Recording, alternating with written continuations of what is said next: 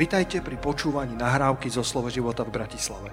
Veríme, že toto posolstvo vás posilní vo viere a povzbudí v chodení s pánom.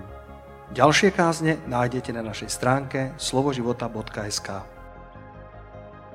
A dnes uh, chcem hovoriť na tému nenaplnené očakávania a čo s tým.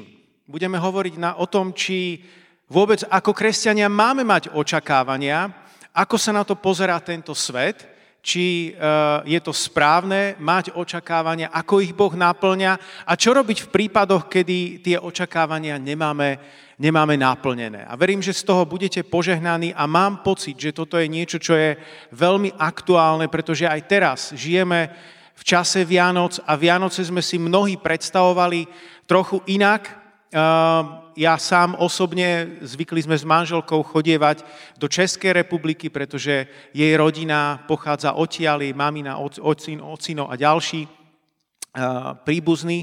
A každý rok už, ehm, odkedy sme sa vzali, tak sme chodievali, chodievali do Českej republiky po Vianociach a tento rok tam nejdeme. Moja sestra je vydatá v Rakúsku, vždycky sme sa stretli cez Vianočné sviatky a tento rok sme sa z očí v oči nevideli, iba sme sa spojili eh, cez Zoom. Takže pre mnohých z nás eh, tieto Vianoce eh, vyzerajú trochu inak a niektoré naše očakávania, ktoré sme mali, sa nenaplnili. Keď bola prvá vlna korony, tak sme mysleli, že áno, na jeseň to už určite budeme mať pod kontrolou. Keď prišla jeseň, hovorilo sa o celoplošnom testovaní a keď to dobre zvládneme, tak Vianoce budú krásne a mali sme, naše očakávanie sa, sa, sa dvihlo a, a u mnohých sa nenaplnilo tak, ako sme si to uh, predstavovali. Takže verím, že to, o čom budem dnes hovoriť, uh, je aktuálne a dáva to zmysel Niektorí z vás, verím, že toto slovo bude aj pre vás, možno niektorí ste práve teraz v karanténe, alebo ste boli e, dokonca pozitívne testovaní a, a vaše očakávania Vianoc rozhodne takéto neboli. Ale Ježiš Kristus je s vami. On je tam, kde ho teraz počúvate a chce ťa potešiť, chce ťa pozbudiť svojim duchom. Najskôr by som chcel povedať, že hoci majú ľudia rôzne očakávania, tak Biblia robí istý rozdiel medzi veriacimi a neveriacimi, to, aké majú očakávania. Pretože ľudia, ktorí e, nie sú veriaci, v momente, kedy končia svoju púť na tomto svete, tak sa im všetko zrazu rozsype, rozbije a všetkých očakávania sú preč. Um, a príslovie 11.7 hovorí, že keď zomiera bezbožník, stráca sa jeho nádej a očakávanie ničomníkov vyjde na vnívoč. Dokonca v liste Židom e, sa hovorí v 10.27 iba hrozné očakávanie súdu a žeravý oheň, ktorý strávi odporcov. Naproti tomu Eh, všetci veriaci, ktorí odchádzajú z tohto sveta, tak nezúfajú, či mali svoje očakávania na tejto zemi naplnené na 100% alebo nie úplne na 100%. Pre nás, veriacich, je, je odchod z tohto sveta do väčšnosti, je to len akási prestupná, smrť akási prestupná stanica. Keď som sa modlil a premyšľal nad týmto kázaním, tak mi prišla taká idea, keď eh, ste niektorí lyžiari a idete na tých veľkých svahoch a veziete sa nejakou lanovkou hore, tak mnoho z tých eh, svahov je vybudovaných tak, že tá prvá lanovka vás nedovedie až na vrchol kopca. A tak je, takto môže vyzerať aj náš život na tomto svete. Je to len časť, je to len časť, ktorú zakúšame. Z čiastky poznávame aj Boha tu na tomto svete. Ale ako vystúpiš z tej lanovky, tak je tam potom ešte ďalšia lanovka, ktorá ťa dovedie až na vrchol kopca, odkiaľ máš teda obrovské možnosti vydať sa rôznymi smermi. A, a podobne to bude aj s Bohom. Tento svet tuto na tomto svete to raz skončí. Prehúpneme sa do väčšnosti a tam budeme navždy, navždy s pánom. A Božie slovo hovorí v príslovi 24.14, tak vec, je múdrosť tvojej duši.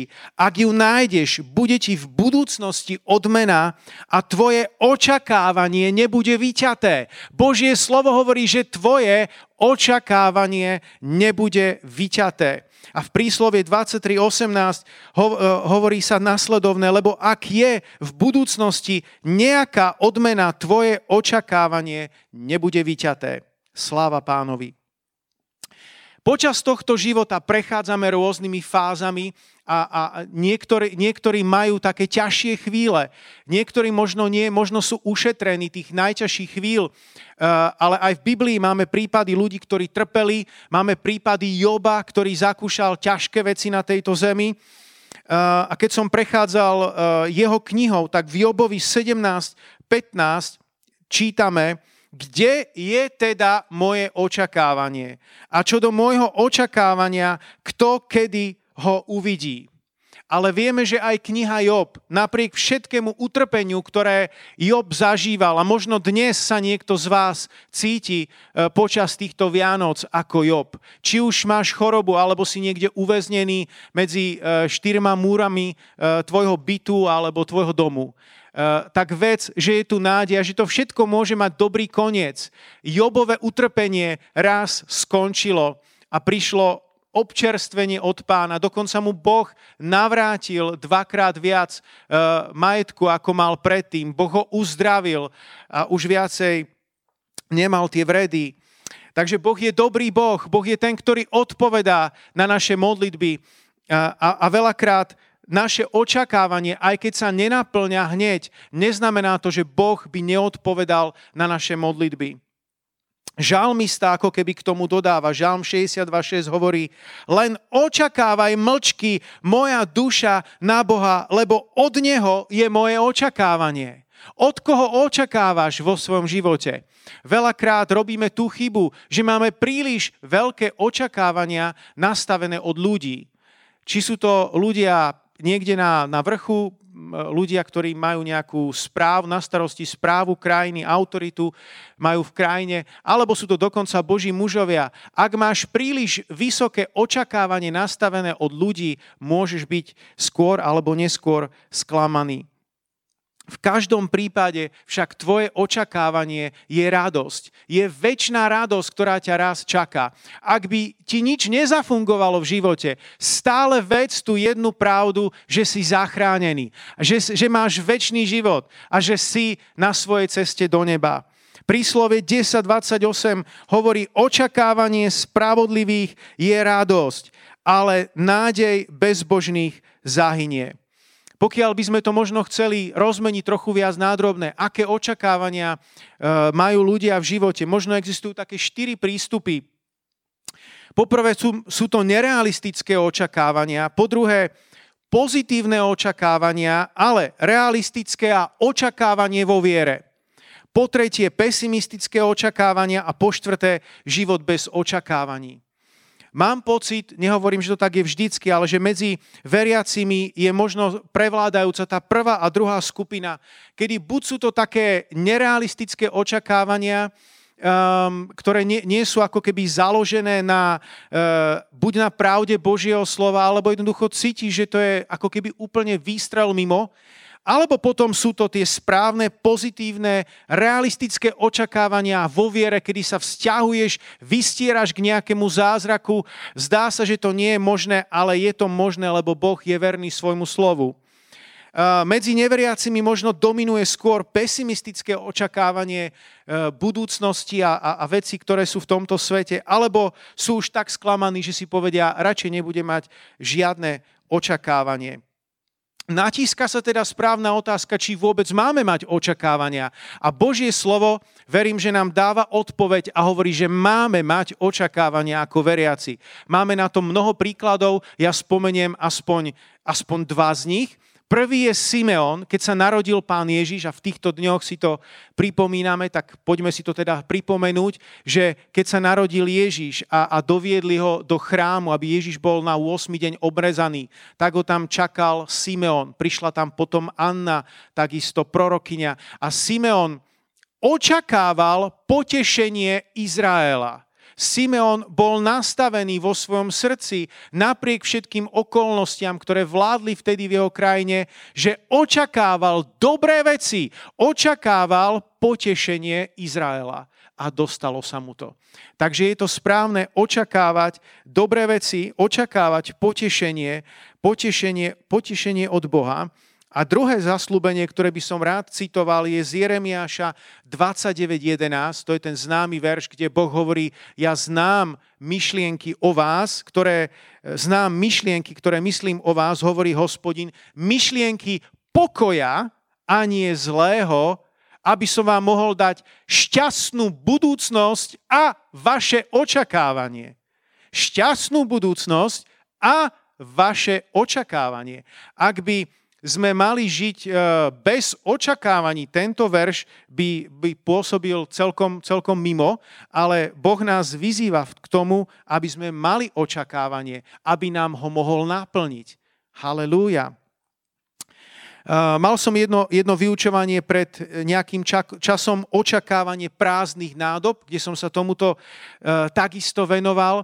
A tam som spomenul príbeh tej ženy zo starého zákona, ktorá bola veľmi zadlžená stala sa jej, jej, jej tragédia, bola, bola veľmi chudobná, bola v zúfalej, strašnej situácii, ale prišiel za ňou prorok Elizeus, je to v druhej kráľov, 4. kapitole, od verša, od verša 1. Nemusíme teraz ísť do hĺbky do toho príbehu, ale môžete si prečítať, uh, prečítať potom doma po zhromaždení, ak vás toto zaujalo. A v zásade, o čo tam išlo, že Božie slovo pre ňu bolo, aby si vyžiadala, aby si vyžiadala nádoby uh, od svojich susedov, nemala ich priniesť málo a dokiaľ boli tie nádoby prinášané, tak tiekol olej ona potom ten olej predala a mohla vyplatiť všetky svoje dlhy a bola slobodná. Skúste si predstaviť jej situáciu. Ak by jednala podľa racionálneho úsudku, tak by si povedala, to je bláznovstvo. Ako by som mohla ísť k susedkám a vypýtať si rôzne hrnce, vypýtať si rôzne čbány, veď susedky sa ma budú pýtať, a na čo ti budú? Ideš variť, však ty ani nemáš čoho. Na čo sú ti tvoje hrnce? Ako by im vysvetlila, že bude tiecť olej, odkiaľ si z neba? To nedáva absolútne žiaden zmysel. Ona potrebovala prekonať to, tú racionálnu prekážku a ísť tam vo viere a ísť vo viere s očakávaním. To je ten moment. Ona potrebovala ísť vo viere, ísť v poslušnosti Božieho slova a ísť s očakávaním. A presne tak urobila. Vyžiadala si nádoby a ako prinášala tie nádoby jednu za druhou, tak ten olej tiekol, tiekol a tiekol a keď už nebolo nádoby, tak olej prestal tiecť. Ja stále premyšľam nad tým, ak by si bola vypožičala aj nejaké obrovské sudy. Mohla, mohlo toho oleju byť ešte oveľa, oveľa, oveľa viacej.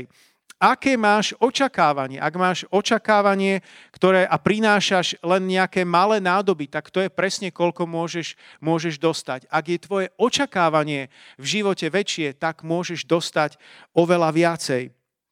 Um, pokiaľ čítame proroka Hagea, Hageus 1. kapitola, verš 9, že teraz chvíľku odbočím z tohto, eh, z tohto príbehu a chcem sa zamyslieť spolu s vami, eh, čo, čo ak teda nie sú niekedy naplnené naše, naše očakávania. Môže to mať nejaký dôvod? Nie všetko vieme vysvetliť, ale prorok Hageus 1.9 dáva vysvetlenie. Očakávali ste mnoho, ale je z toho málo.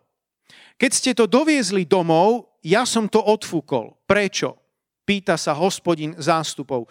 Pre môj dom, ktorý je v troskách, každému z vás však ide len o vlastný dom. Toto je veľmi špecifické miesto v písme, kde máme priamu odpoveď na to, prečo niekedy nie sú naše očakávanie naplnené. Je to tu konkrétne napísané, očakávali ste mnoho a predsa sa tak nestalo, máte vo svojom živote málo. Odpoveď je jasná. Je to naše sebectvo. Pokiaľ myslíme prioritne len na seba, ja a moja rodina, naplnenie mojich potrieb, aby som sa mal ja dobre, aby mne bolo dobre, aby mne bolo lepšie, ak sa to všetko točí okolo mňa, môže sa stať, že naše očakávania nebudú naplnené. Naopak, pokiaľ budeš myslieť na seba čo najmenej a budeš smerovať to požehnanie, budeš smerovať svoje myšlienky, ako by mohli byť požehnaní druhí ľudia, ako by mohlo byť pomožené druhým ľuďom, ako by sa druhí mohli mať lepšie, tak v tom prípade si otváraš nad sebou nebesia a tvoje očakávania sa môžu naplniť. Boh požehná teba a Boh požehná všetkých, ktorým si chcel pomôcť. Halelúja. Halelúja. Takže e, vývod z tohto je, že prestaňme mysleť sebecky, pretože inak budeme v živote len paberkovať. A my nechceme paberkovať. My chceme mať žatvu. Amen. Sláva pánovi. Um, takže existujú očakávania. Boh nás volá, aby sme očakávali, uh, pozbudzuje nás, aby sme, sme očakávali od Neho, chce naplniť naše očakávania. To je to A. A predsa sa niekedy stane, že očakávania nie sú naplnené. A to je to B. A chcem sa teda vyjadriť dnes aj k jednému, aj, aj k druhému. Um, Biblia je, je kniha, ktorá, ktorá zachycuje príbehy ľudí a vidíš tam príbehy ľudí, ktorí očakávali a niekedy to očakávanie trvalo dlhý čas, kým sa všetko naplnilo. Uh, len mi dovolte citovať niektoré, niektoré príbehy alebo spomenúť niektoré príbehy Božích mužov a žien, uh, keď som sa nad tým takto zamýšľal pred pár dňami a nosil toto posolstvo v srdci a modlil sa, aby som vám ho mohol dnes odovzdať, tak som bol úžasnutý, ako to, ako to fakt veľakrát nešlo podľa predstav ľudí ako to, sa to úplne vymykalo spod kontroly. Nás to niekedy tak veľmi vyrušuje, kedy si niečo vysnívaš, naplánuješ, predstavíš a potom to zrazuje celkom inak. Ale to je normálne. Takto to bolo aj v časoch, v časoch Biblie, v časoch Starého zákona. Spomente si len na takého Abraháma. Boh mu zaslúbil, že mu dá potomstvo, Boh mu zaslúbil, že mu dá zem, on odišiel eh, z mesta, ktoré bolo kultivované, kde bol dobre zabezpečený, kde, kde bývali eh, s generáciami pred nimi. Odišiel niekam do pustatiny, býval v stanoch. Boh, boh, boh ho povolal, aby odišiel niekam do neznáma. Abraham nevedel presne celkom, kam ide ale som presvedčený, že mal vo svojom srdci očakávanie. Ak ma teda Boh do toho volá, tak to bude skvelé, to bude úplne uchvatné, to sa na to veľmi teším. Ja som opustil Ur chaldejský, ja som opustil mesta, v ktorých e, bol život, kde som, kde som mal všetko a ja teraz idem do zaslúbenej zeme. A potom tam prišiel a postavil sa proste na ten, na ten vrch a Boh mu ukázal, túto celú zem ti dám. A viete, čo je na tom zaujímavé? My keď to čítame, tak my sme z toho nadšení. My si hovoríme, že wow, zaslúbená zem, to je úžasné. Abraham tam, to, tam stál a on to videl. Ja by som tak chcel byť v jeho koži. Naozaj. Skúsi predstaviť, že by si opustil všetko to zabehané, všetky tie výmoženosti, všetok ten komfort a potom ideš, putuješ, nakoniec niekde dorazíš, pozrieš sa z nejakého vrchu a všetko, čo vidíš, je pustatina, vidíš zem, ktorá má plná, pl, plná kameňov. Hovoríš si, toto? Viete, aká by bola prirodzená reakcia človeka? Tak na toto som sa trepal až sem? Možno, že prirodzená reakcia by bola sklamanie. Vďaka Bohu, že Abraham bol človek viery a videl to očami viery. Ale je veľmi možné, že jeho očakávanie bolo celkom iné. Ale bol verný, dal Bohu slávu, naplnili sa zaslúbenia v jeho živote a my sme vďační Bohu za neho. Je, je otcom, právom považovaný uh, za, za otca viery. Poďme ďalej. Izák. Izák mal, mal nejaké, nejaké očakávania uh, od svojich synov. Izák, ktorý mal, mal syna Ezaua a Jakoba. Izák si vysníval svojich synov. Áno, môj prvorodený, o, to bude, to bude lovec, to bude, e, to bude silák, to bude hrdina, to bude muž o veľkej postavy. A potom naplnilo sa mu to celkom. V Ezáovi možno áno, ale, ale nie v Jakobovi. Jakob, ktorý bol, bol prvorodený, tak jeho očakávania od Jakoba boli iné. Jakob bol skôr e, domáci miláčik, mamičkín maznáčik. Celkom inak sa vyvinul nie podľa predstavy svojho otca, otca Izáka. A predsa Jakob bol Boží muž. A prešiel si ťažkými vecami. Ale očakávania, ktoré mal nastavené Izák, buď neboli správne, alebo sa nenaplnili tak, ako si myslel. Jakob, poďme k nemu, keď sme ho spomenuli. Jakob, ktorý potom prišiel k, k Lábanovi a, a, a zalúbil sa do, do Ráchel, chcel ju, chcel ju za, za manželku. A sedem rokov tvrdo pracoval u, u strýka Lábana. Nakoniec po 7 rokoch mal dostať svoju manželku. A keď sa ráno prebral po svadobnej noci, tak tam nenašiel Ráchel, ale našiel tam jej staršiu sestru Leu. Povedzte mi, či sa naplnilo jeho očakávanie. Ja dodnes nechápem, ako sa toto vôbec mohlo stať. ale stalo sa a nakoniec dostal aj vytúženú, vytúženú Ráchel a drel tam ďalšie roky svojho, svojho života. Ale nenaplnilo sa mu jeho očakávanie. Biblia, ak sa na to pozrete z tohto pohľadu, tak je plná ľudí, ktorým sa nenaplnili ich očakávania. Takže ak tu dnes si na Vianoce a trošku si šomre, že to nie je úplne ono, že si nemohol vidieť toho príbuzného, že si nemohol vidieť tamtoho, tamtoho brata, tamtú sestru, možno niektorí ste nevideli vlastných rodičov, ja vás chcem týmto kázaním povzbudiť. Boli ľudia, ktorí zažívali oveľa ťažšie, ťažšie veci, kedy sa im nenaplňali ich očakávania. Buď nikdy, alebo to trvalo dlhší čas. Keď padla železná opona, niektorí, ktorí ste moje ročníky, si to dobre pamätáte, padol komunizmus. Pamätám si na tie diskusie, ako sa hovorilo o tom, do 5 rokov maximálne dobehneme Západ a o ďalších 5 rokov my budeme zarábať oveľa viac ako oni. A to boli ešte najpesimistickejšie predpovede. Boli mnohí ľudia, ktorí to videli oveľa optimistickejšie. Dnes cca 30 rokov po páde komunizmu stále zarábame oveľa menej ako ľudia na západe. Kde sú tie očakávania? Tie očakávania sa nenaplnili. Keď sa vymení vláda, obvykle ľudia si nastavia vysoko očakávania. Teraz to bude ono, teraz konečne sa budeme mať lepšie.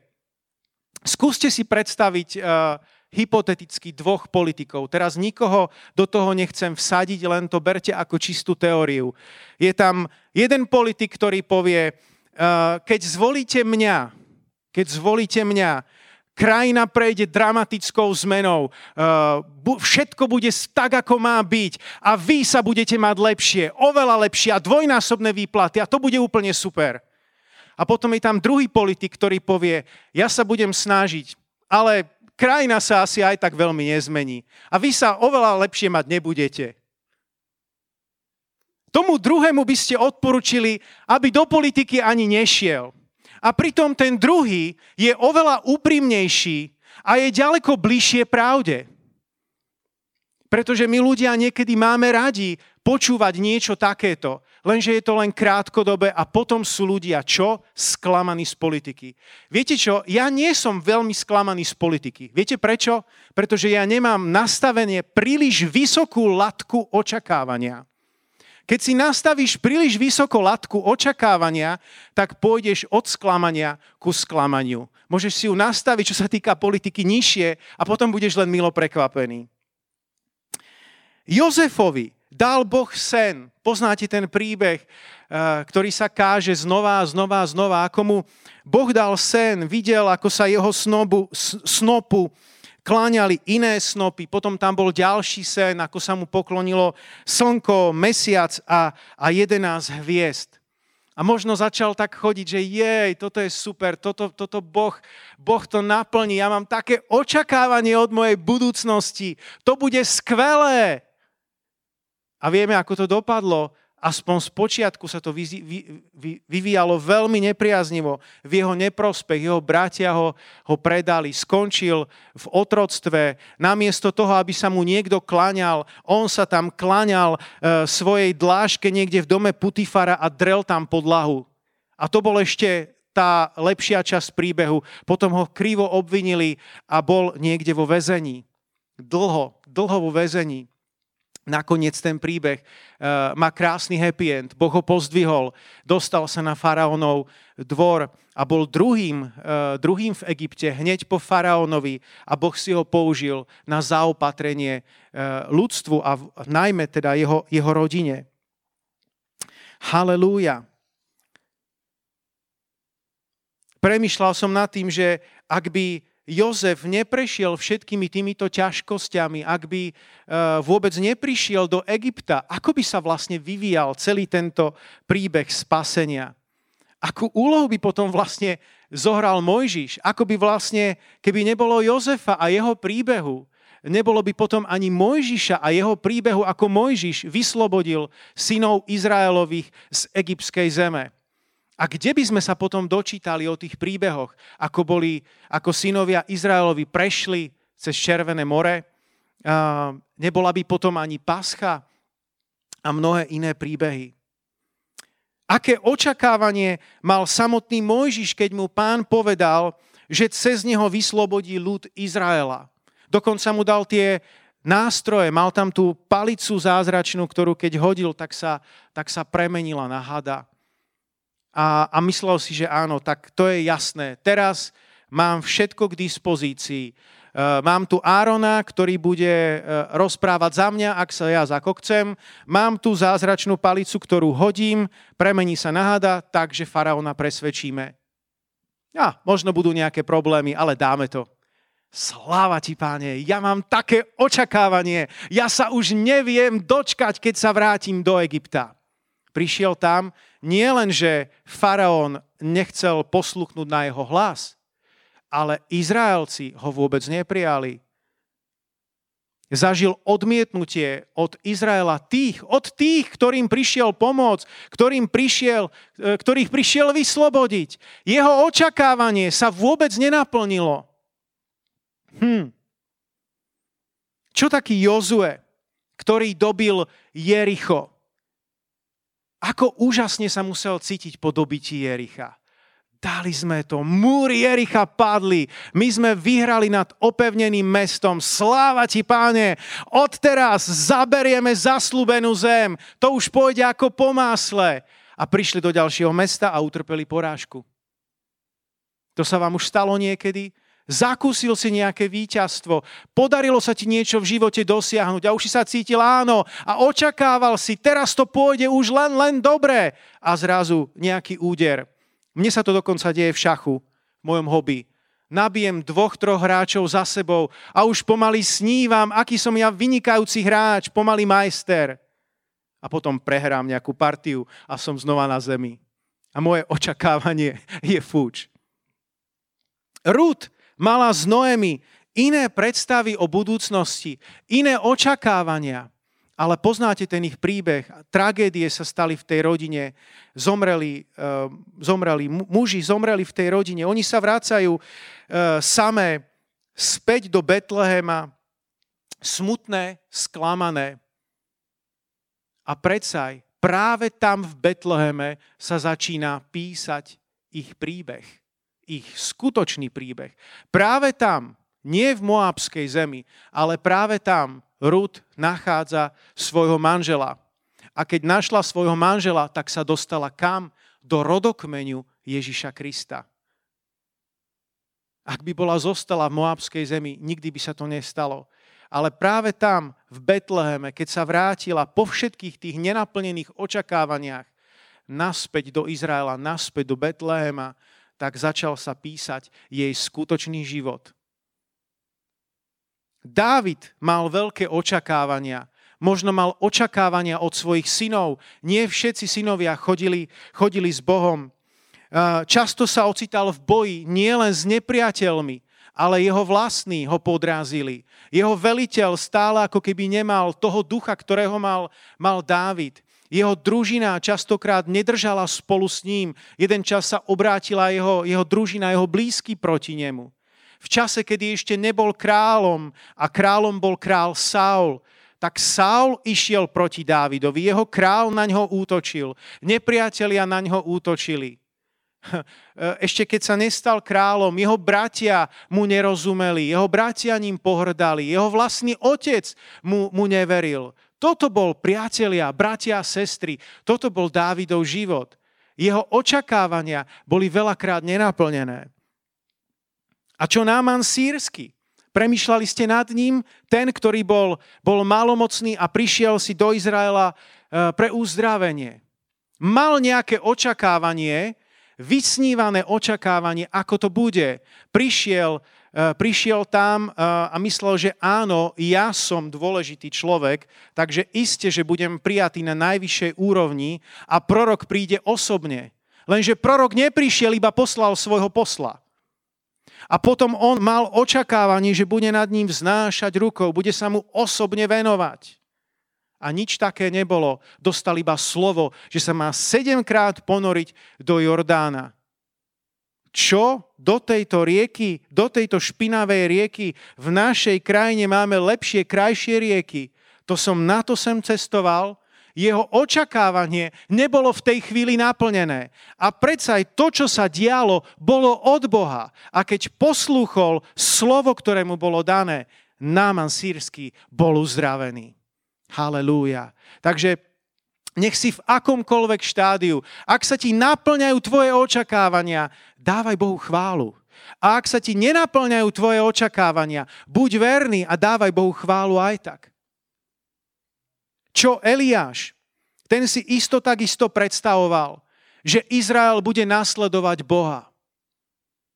Túžil potom, aby, aby Izrael uh, bol verný Bohu, aby zanechali ľudia modlárstvo, ale čím ďalej, tým viac Izrael nasledoval modly a takmer zabudol na svojho Boha.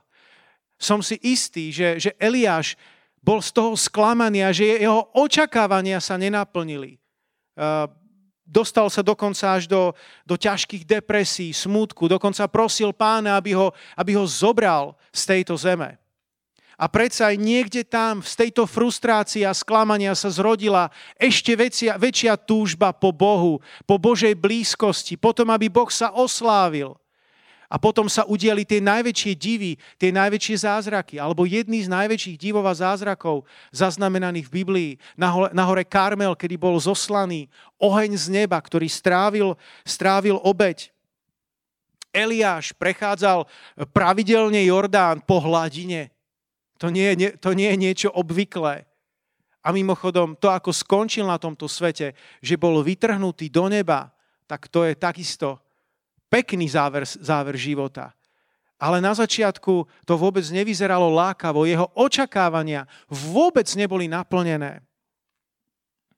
Jozef s Máriou, ak sme pri našom vianočnom príbehu dnes, aké oni mali očakávania, ak teda Boh je naozaj otcom toho dieťaťa, ak sa toto má narodiť, ak toto je to sveté, to Božie, Immanuel, Boh s nami, tak to predsa musí byť krásne. To predsa musí byť, jej, pripravte sa ľudia, budú krásne fotky. Ľudia, to bude nadštandardná starostlivosť. To bude perfektné niečo. Trošku to tak preháňam a snažím sa to zasadiť do nášho prostredia, v ktorom žijeme my dnes. Aj oni mali očakávania vo svojej dobe, ale opak bol pravdou. Inak krásne to vystihol uh, Tomáš Šimko, ktorý kázal pred dvoma týždňami a pod, rozoberal tento príbeh a očakávania excelentne. Kľudne si vypočujte. A očakávania, ktoré mali, sa nenaplnili, neprichylili ich uh, ani medzi ani v Betleheme, nedostali sa do žiadneho domu, všetko bolo obsadené. Nakoniec tam skončili e, niekde v nejakej skalnej jaskinke alebo maštali na sene s nejakými zvieratkami okolo, čo sa im v prvej chvíli dostalo, možno akurát brinza a nepasterizované mlieko. Ale ešte chvíľu, keď počkali, tak prišlo zaopatrenie. O tom dnes na zbierku hovoril Maxim. Prišlo zaopatrenie, prišli tí mudrci z východu a tí priniesli také väčšie darčeky. Hrudu zlata. Dostal niekto z vás pri narodení zlatú tehličku? Asi nie. Vidíte, ako sa pán Boh postaral? Na začiatku tam bolo nenaplnené očakávanie. Na začiatku sa to vôbec nestalo podľa ich predstav. Vymykalo sa to z ich rúk. A predsa aj Boh je verný postaral sa, zabezpečil ich, ochránil ich. A taký je Boh. Sláva ti, páne. Takže dnes možno počujete tie príbehy káza trochu z iného pohľadu, na ako sme zvyknutí. A Apoštol Pavol, aby som možno dokončil tento môj, môj, môj sled uh, citácií rôznych Božích mužov, ktorí, ktorí e, zakúšali nenaplnené očakávania.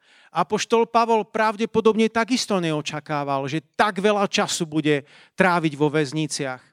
Vedel, že bude prenasledovaný. Od prvej chvíle mu to Ježiš dokonca povedal, ako sa obrátil, že si vytrpí pre jeho meno. Ale to, že tam strávi tak dlhú čas svojho života, asi nečakal. Nebolo to podľa jeho očakávaní, podľa jeho predstav. A predsa aj, keď sa tam dostal, tak nezúfal, dokonca pozbudzoval ostatných, aby sa radovali. A znova vám to píšem, radujte sa. A využil čas fantastickým spôsobom priamo z tých väzení. Písal listy, a z tých listov máme požehnania úžitok my dodnes.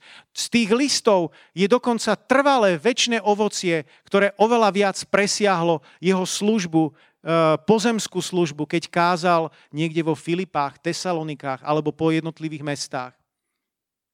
Halelúja. Suma sumárum.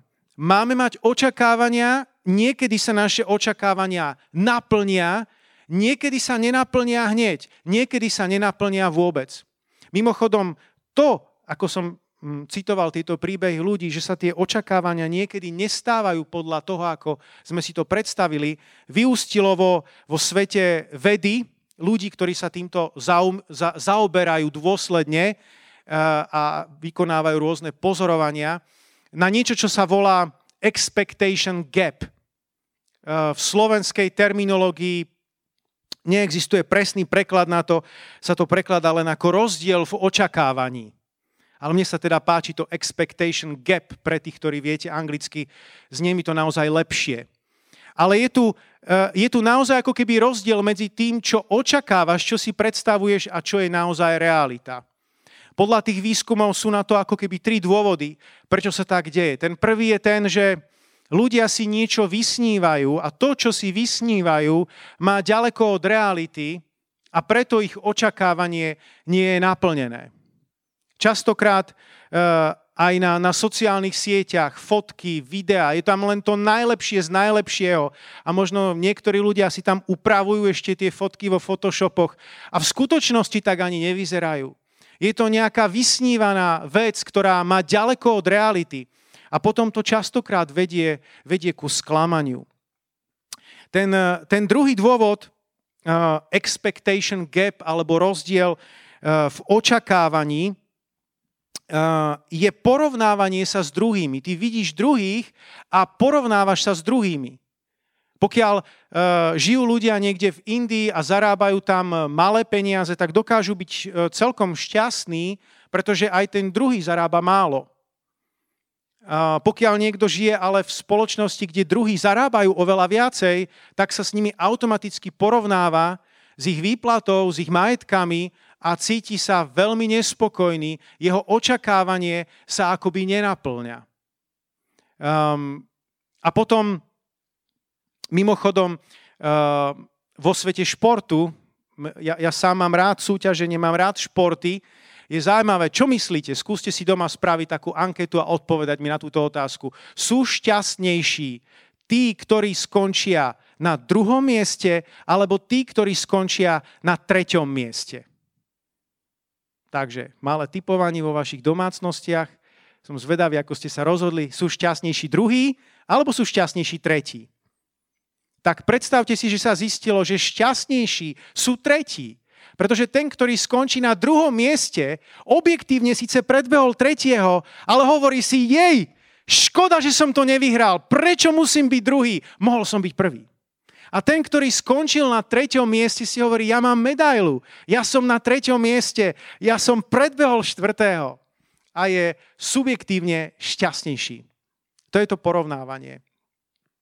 A tretia vec, um, uh, ktorá spôsobuje to expectation gap, alebo rozdiel v očakávaniach, je porovnávanie s vlastnou minulosťou.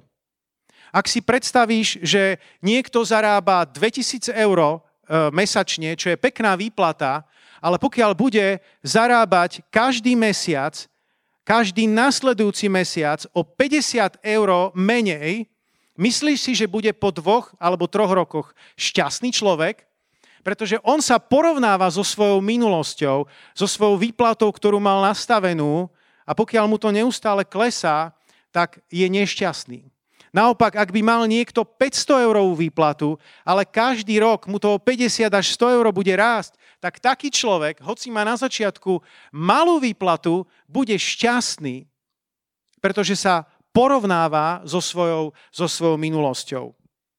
OK, takže to je to, čo, uh, to je to, aby ste vedeli, ako sa na to pozera, pozera súčasná veda, expectation gap a, a nenaplnené očakávania.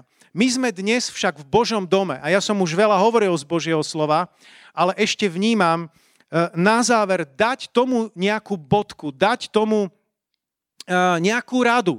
Čo teda s tým robiť v našom živote? Máš nejaké očakávania a teraz ak sa to očakávanie naplní, tak nepotrebuješ žiadnu radu. Tešíš sa, je to OK.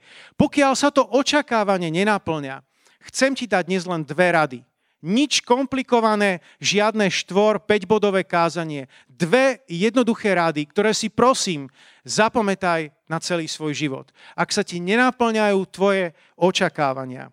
Prirodzená odpoveď na nenaplnené očakávanie je sklamanie.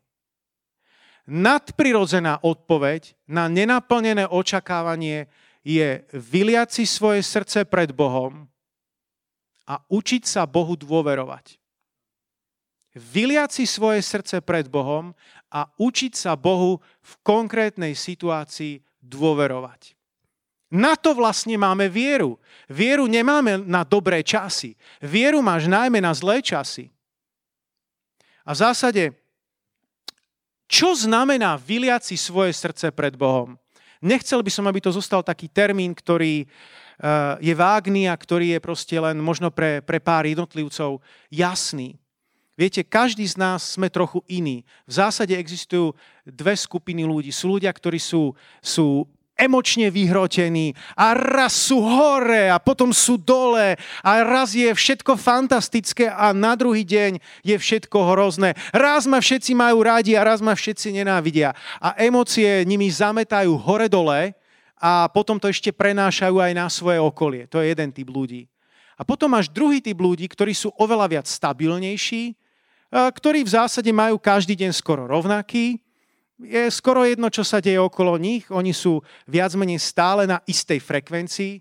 A keď všetci pociťujú rôzne emócie a dokonca duchovné mrazenie v chrbte a, a, a úžasné prítomnosti, oni necítia nič. Môžete si znova zatypovať doma, kto patrí do ktorej skupiny. Nebudem teraz e, vyhodnocovať, ale ak ste medzi, možno väčšina je aj medzi niekde týmito dvoma extrémami, tak potom OK. Ale len, len chcem povedať, že je to, je to normálne, každý z nás sme stvorení trochu inak. Ale môj point, moja myšlienka je, že pokiaľ práve patríš k tej druhej skupine, že možno si viac vyrovnanejší emočne, možno neprežívaš nejaké, uh, nejaké veľké veci, ni, nič, nič extra necítiš. Práve tento typ ľudí má problém vyliať si svoje srdce pred Bohom. Obyčajne tento typ ľudí si to všetko chce nejak vyriešiť sám. Boja sa otvoriť pred druhým človekom a boja sa otvoriť svoje srdce pred Bohom. A ja vás chcem pozbudiť, že pokiaľ patríš do tejto skupiny ľudí, Neboj sa byť pred Bohom ako otvorená kniha. Jednoducho skúsi Boha predstaviť ako najlepšieho, toho naj, naj, najlepšieho priateľa, ktorý si k tebe sadne a ty mu teraz môžeš povedať, čo sa stalo. To vyliatie svojho srdca pred Bohom znamená, že Bohu naozaj povieš zo svojho srdca všetko úprimne tak, ako to je naozaj. Páne, ja som sa zo srdca modlil. Páne, nevyšlo to tak, ako som myslel možno si v manželstve a nedarí sa vám v manželstve, ako si si predstavoval, tak jednoducho povedz, vylej svoje srdce pred Bohom, znamená, že povieš Bohu tak veci, ako sú. Pane, ja som skúšal, čo som mohol, nevyšlo to, ako som chcel. Je mi to, páne, lúto, ale budem sa, budem sa modliť verne naďalej. Budem ti, budem ti verný naďalej. Ale ty vidíš, páne, práve teraz môj stav. Ty vidíš, ako sa to pokazilo. Odovzdávam ti túto situáciu. Odovzdávam ti teraz svoje srdce. Konaj, páne. Jednoducho je to úprimné vyliatie svojho srdca pred, pred, eh, pred Bohom, kedy neskrývaš pred Bohom nič, ne, nehráš žiadne skryté hry, a máš právo povedať, Bože, nerozumiem. Bože, nechápem, ako sa to stalo. Bože, odpusti mi, ak som zrešil. Odpusti mi moje hriechy. Prepáč všetky moje, moje chyby. Ale chcem ti povedať jedno. Napriek tomu, že nevidím momentálne naplnené svoje očakávanie, chcem ti byť verný až do konca. Toto verím, že je, je vyliatie srdca, ktoré má Boh rád a jedna vec, ktorá sa deje pri, pri tomto, je, že Boh uzdravuje tvoje srdce. Máme v Biblii niekoľko miest, kde sa o tomto hovorí. 1. Samuelova 1.15 napríklad. Ale Anna odpovedala a riekla, nie som opilá, môj páne, som žena utrápeného ducha a vína, ani nejakého opojného nápoja som nepila, ale vylievam svoju dušu pred hospodinom. Táto Anna, to bola maminka budúceho proroka Samuela, ktorý položil základ prorockej školy v Izraeli. Nemohli mať deti, ale vylievala si svoje srdce pred Bohom. Ona si tam vylievala tú svoju dušu pred hospodinom. Nikto jej nerozumel, muž jej nerozumel, kniaz jej nerozumel, ale robila niečo pred pánom a Bohu to bolo milé. Nakoniec odpovedal na jej modlitby. Žálm 42.5 hovorí, keď sa rozpomínam na to, vylievam sebe svoju dušu, že som chodieval so zástupom a vodieval som ich až do domu Božieho s hlasom spevu a chváli slávnostné množstvo. Aj žalmista si tu vylieval v sebe svoju dušu. Alebo v žalme 142, verš 3, vylievam pred ním svoju žialbu, oznamujem pred ním svoje súženie. Teda žiadna hra na skovávačku, žiadna zatvorená kniha, ale jednoducho otvoriť sa pred Bohom a povedať veci tak, ako naozaj sú. A popri tom všetkom neskončiť v sklamaní, neskončiť v frustrácii. Bratia a sestry, toto vyliatie, vyliatie svojho srdca, alebo ak chcete, vyliatie svojej duše, to je obrovská prevencia pred sklamaním pretože ty si tú dušu, to svoje srdce vyleješ pred Bohom a zažiješ uzdravenie. Ochrániš sa pred, pred sklamaním. A druhá rada, e, ktorú vám chcem dať, je takisto veľmi jednoduchá.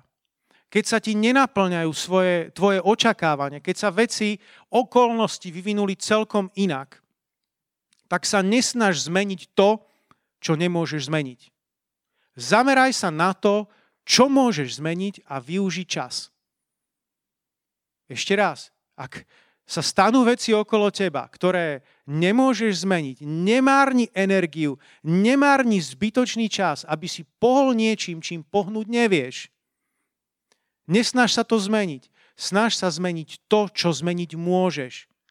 Príklad, ak si napríklad v manželstve, ktoré nie je natoľko funkčné, ako si si to predstavoval, možno keď ste sa brali, tak si si to vysníval, to bude krásne, to bude požehnané a možno dnes tvoj muž nie je taký horlivý, aby slúžil Bohu, možno uh, ani, ani nechce chodiť na zhromaždenie a ty si povieš, čo sa to deje, čo sa to stalo, takto som si to nepredstavoval. Ty nevieš zmeniť svojho muža.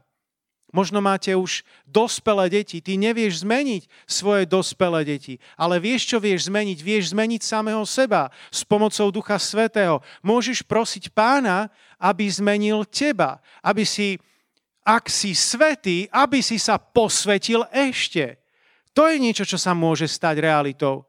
Ak sú nejaké vady na tvojom charaktere, môžeš na tom pracovať, aby tie vady boli menšie, aby si bol svetejší vo svojom živote. Prípadne môžeš zme- pracovať na zmene svojho postoju k tomu človeku, k blízkemu, k iným ľuďom. Tvoj postoj k druhým ľuďom. To sú veci, ktoré môžeš ovplyvniť. Tam môžeš zamerať, zamerať svoju energiu. Prípadne ak hovoríme v súvislosti s koronou. No nemôžeš a zbytočne budeš vyvíjať celú svoju energiu na zastavenie korony ako takej, epidémie ako takej. Mnoho zlého bude prichádzať na tento svet.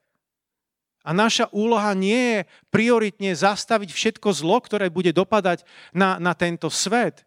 Máme sa modliť za ochranu našich rodín, máme sa modliť za uzdravenia jednotlivcov alebo ľudí, ktorých nám Boh položí na, svet, na, na srdce. Ale my nemôžeme úplne zmeniť e, beh dejín. Ale sú veci, ktoré môžeš zmeniť. Sú veci, ktoré môžeš aj uprostred korony urobiť inak. A mnohí z nás sme sa, sme sa adaptovali, využili sme ten čas na niečo iné. Možno ste si našli čas na to, na čo by ste si nikdy nenašli čas e, pred, pred koronou. To je super. Vďaka Bohu za to. Využi čas, využi príležitosti. Ja som cez prvú vlnu korony ktorá dnes sa javí, že v podstate ani nebola, keď pozriete na tie grafy. Ale podarilo sa mi dokončiť moju knižku Maratón duše a vydať tú knižku. Vďaka Bohu za to. Cez leto necestoval som tak, ako po minulé roky, Uh, tak sa nám podarilo opraviť nejaké izbičky na dome. Vďaka Bohu za to. Sme za to vďační, že sa to, že sa to podarilo.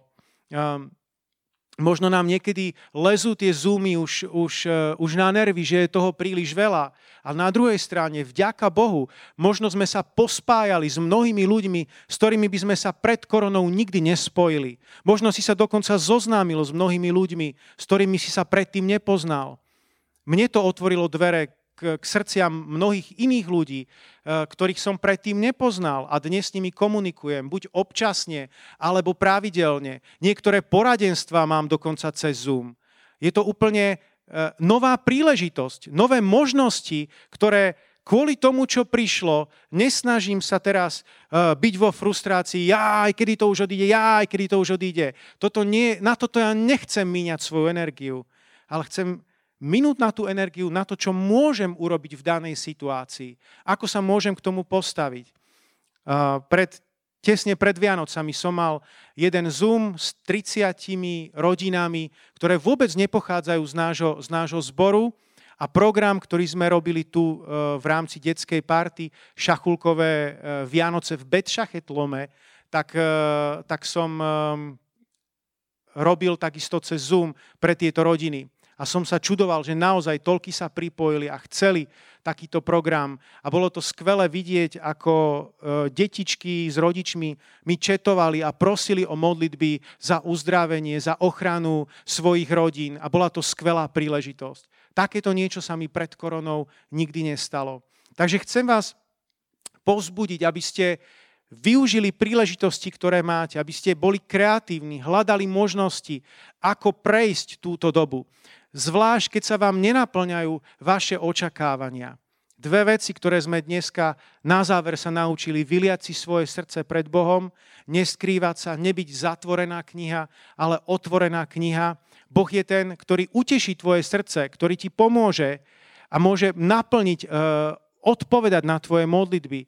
A druhá vec, nech sa deje čokoľvek, Jednoducho využi tú príležitosť, využi ten čas, ktorý je, nesnaž sa zmeniť to, čo zmeniť nemôžeš, ale zmeň to, čo zmeniť môžeš a využi príležitosti, ktoré sa ti v tom čase naskytli. Sláva ti, páne. Halelúja. Poďme sa modliť spoločne. Ďakujem ti, drahý Ježíšu, aj za toto slovo. Ďakujem ti, páne, že som to mohol zdieľať s mojimi bratmi, sestrami, so, všetkých, ktorí sa, so všetkými, ktorí sa dnes pripojili a modlím sa, Páne, aby to slovo sa stalo realitou. Modlím sa, drahý Páne, aby si utešil, upokojil srdcia všetkých tých, ktorých očakávanie sa v tomto čase nenaplňa.